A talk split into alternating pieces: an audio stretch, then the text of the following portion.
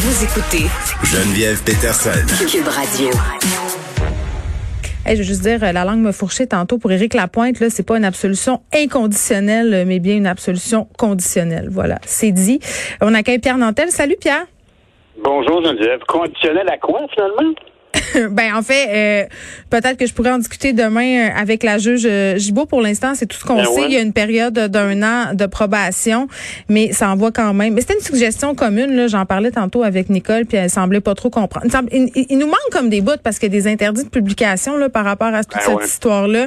Mais tu sais, c'est sûr Ça que envoie des mauvais messages. Hein? Ça Mais c'est impressions. Est-ce est-ce Ouais. que l'accusation était la bonne, finalement? Parce que euh, si, si plaidé coupable à une accusation, alors on aurait préféré que l'accusation soit plus grosse et qu'il puisse dire ben ça j'ai jamais fait ça par exemple. Puis là on aurait pu dire ben ok t'as pas t'as pas commis un crime aussi grave tandis que là il a comme reconnu qu'il était coupable qu'il était absous ça envoie un message euh, très triste pour tout- n'importe qui, pour toutes les femmes victimes de violence, puis aussi pour tous les gens qui soutiennent euh, ce- ce- cette cause-là, puis ces femmes-là, qui est une croisade de tous les jours, on est d'accord. Fait que c'est, c'est malaisant. On dirait que je, je me demande si ça a été bien orienté dès le départ, cette affaire-là, parce que on arrive à une conclusion qui, finalement, ça changera rien pour la victime, puis clairement, rien pour lui non plus. Ben, en tout cas, moi, je réitère qu'il nous manque peut-être euh, des morceaux du cassette à cause des interdits, mais ce qu'on apprenait ce matin euh, dans l'article que j'ai lu euh, sur le journal de Montréal, puis je pense que c'était pas encore sorti vraiment le détail de la situation, là, mais tu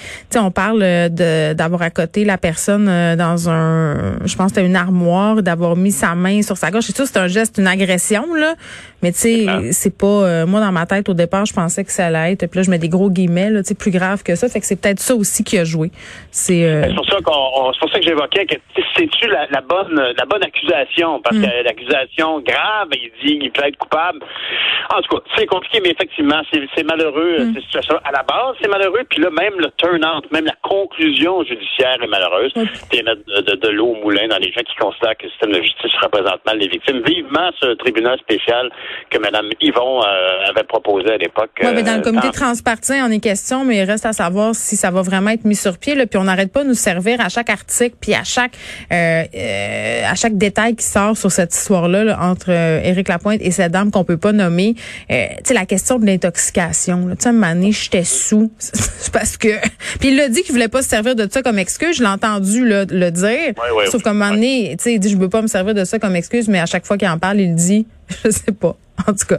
OK. Hey, t'es- t'étais plus sûr de ta position sur les gyms. C'est très drôle, ça. Ben, écoute- parce que, honnêtement, quelle, quelle, quelle repré- une opération de relations publiques, pour moi, là, la plus ratée que j'ai jamais vue. Oui, ils sont, rev- sont devenus du bord des méchants.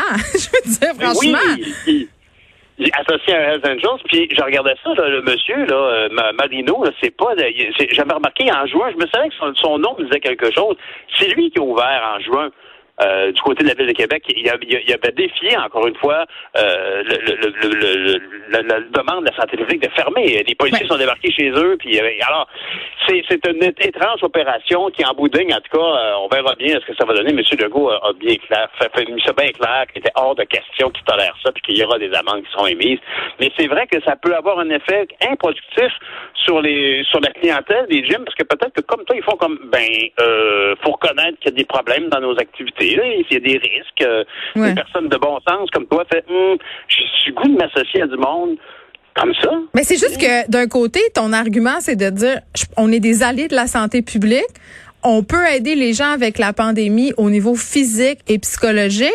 Puis de l'autre bord, tu dis, ben, on va défier les règles de santé publique. Fait que ça, ça- Ouais. c'est comme un discours, puis ça marche pas du tout, là. Ouais, ouais, absolument. Très étrange. Bon, ben, tu, écoute, tu voulais faire un on retour. euh, pour parler de politique, on n'en parle jamais. Ben non, mais parle-en, là. C'est toi, tu me lances Ben sur d'autres affaires. Moi, je te suis. Non, mais c'est ça. C'est moi qui parle. Ben écoute, en, en gros, ce que je veux juste te dire, c'est que ce qui s'est effectivement, attends, hier, je, je glissais le mot que le, le vote dans, dans York Centre et dans Toronto Centre allait certainement être analysé de différentes façons. Ben effectivement, c'est ce qui s'est produit. On a un- une, une, une victoire très évidente du côté de Anna Mipar, parce que même si elle a perdu, elle a fait un, un- un- un record incroyable. Écoute, elle est passée, puis et on ne peut que louanger son authenticité ici, de dire, ben, écoutez, moi, c'est mon comté. Je reste dans Toronto Centre. J'étais candidate là en 2019. Maintenant que je suis chef du parti, je ne vais pas changer parce que j'ai peur de perdre quoi que ce soit. Et son pari aura été réussi. C'est ce qu'elle est passée. En 2019, elle avait eu 7% des voix, puis elle a eu 30, presque 33% des voix. Alors, évidemment, qui a pâti pour ces gains-là du Parti vert? Ben, un peu les libéraux, évidemment, qui sont passés de 42% du vote.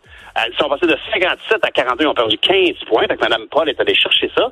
Puis elle est allée aussi ramasser euh, 5 points du côté du NPD. Le NPD qui est passé d'une bonne confortable deuxième position en 2019 à une troisième position, c'est avec seulement que 22 du vote.